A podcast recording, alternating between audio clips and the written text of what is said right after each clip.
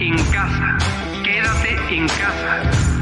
Ay, la marca no me acuerdo, pero es mujer normal, los que hay aquí. Ya no haga caso a Hugo López Gatel. Estas son las 10 de 10 de Chiapas sin censura. Curiosidades informativas. Andrés Manuel López Obrador, el justiciero, el justo juez de la cuarta transformación, el Punisher de cabellera blanca, pidió investigar a nuestro Tlatuani favorito, Enrique Peña Nieto, expresidente de México, pues el Universal le sacó algunos trapillos al sol. Resulta que Peña Bombón benefició a una empresa familiar de la cual él es uno de los socios fundadores con nada más y nada menos que 12 mil millones de pesos en contratos de diversas dependencias de nivel federal y estatal del sector salud. ¿Qué tal? Hermano, la ley. Olga Sánchez Cordero, secretaria de Gobierno, reconoció que hay un sistema patriarcal en el país y aseguró que existe violencia en contra de las mujeres. Estamos a favor de la protección de las mujeres, no en su contra, dijo nuestro líder de líderes, Andrés Manuel López Obrador, luego de que el secretario de Seguridad y Protección Ciudadana, Alfonso Durazo, presentó unas cifras bastante alarmantes de feminicidio. AMLO tuvo que tragarse su orgullo, pues apenas el viernes pasado aseguró que tenía pruebas contundentes que el 90% de las llamadas de violencia contra las mujeres eran totalmente falsas. Hugo López Gatel, héroe y estandarte de la medicina nacional, aseguró que a pesar de la reactivación económica y social, se deberán mantener protocolos de seguridad, pues existe el riesgo de un rebrote y recordó que en octubre podría llegar una segunda oleada de COVID-19 a México, justo cuando se espera el regreso de la influenza estacional, la cual se planea que se vaya en la primavera del 2021. Sí, esto va para largo. No, espérense, espérense, esto es en serio. Donald Trump, presidente de Estados Unidos, a quien seguramente recuerdas en películas como Mi pobre angelito 2, Los pequeños traviesos, Zulander, entre otras, se defendió ante los ataques de la prensa y de Nancy Pelosi por tomar hidroxicloroquina para protegerse del COVID-19. A pesar de que la Administración de Alimentos y Medicamentos advirtió de posibles efectos secundarios bastante graves y agresivos si se usa este fármaco en pacientes con coronavirus, Trump dijo que prácticamente cada quien se cuida como puede y como quiere.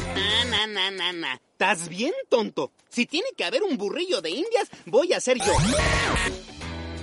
Buenas noticias para Rusia, pues desde que comenzó la pandemia, las autoridades de la salud del país del Tetris informaron que hay más casos de recuperación que de contagios.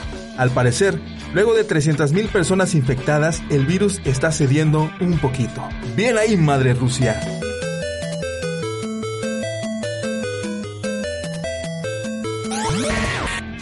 Después de que la Coneval informó el aumento de la pobreza en México debido a la pandemia del COVID-19, el efecto de esta crisis económica ya comienza a verse en las calles de la capital mexicana. En la avenida Reforma de la Ciudad de México se juntaron casi 500 personas haciendo fila a un costado de una iglesia para recibir algo de comida. Son personas que han perdido su empleo y sus ahorros ya se terminaron. Ahora tienen que hacer filas enormes para poder alimentarse. Si deseas apoyar, Puede ser voluntario, donar en especie o hacer una aportación económica. Para mayor información, escribe a info.santegidio.org.mx o al Facebook Comunidad Santegidio México. O también te puedes comunicar al Twitter arroba Sanegidio México. De antemano, muchas gracias.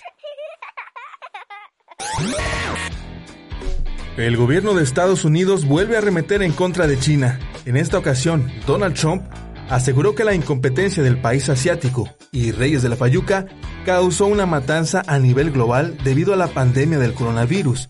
Según la Universidad John Hopkins, hay registradas 324.240 muertes y 4.931.057 casos positivos por el coronavirus a nivel mundial.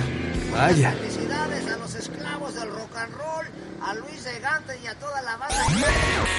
En Comitán Chiapas, trabajadores de la salud mostraron su inconformidad por no contar con el equipo necesario para combatir al coronavirus. Aseguran que han tenido pacientes positivos con síntomas graves que no han sido contabilizados en las gráficas de José Manuel Cruz Castellanos, secretario de Salud en Chiapas. Vaya, un dato bastante perturbador. ¡Nos destruirán a todos! ¡Nos destruirán a todos! Por si el 2020 aún no te parecía raro, y las abejas asesinas, las arañas gigantes, las tormentas del desierto o incluso los ovnis no te sacaron de onda, pues llega la NASA a confirmar que existe un universo paralelo. Mm, sí, algo así como Stranger Things pero sin una Eleven o un Spider-Verse sin Spider-Man. La NASA confirmó que encontró evidencias de la existencia de un universo paralelo tras el hallazgo de la Antártida de rayos provenientes del espacio exterior. Según la Administración Nacional de la Aeronáutica y del Espacio, hay pruebas suficientes para determinar que en el universo paralelo las leyes de la física trabajan al revés en comparación al nuestro. Por ejemplo, el tiempo correría hacia atrás. Estas declaraciones podrían cambiar por completo muchísimas de las teorías físicas, cuánticas y religiosas que existen en la actualidad en nuestro planeta.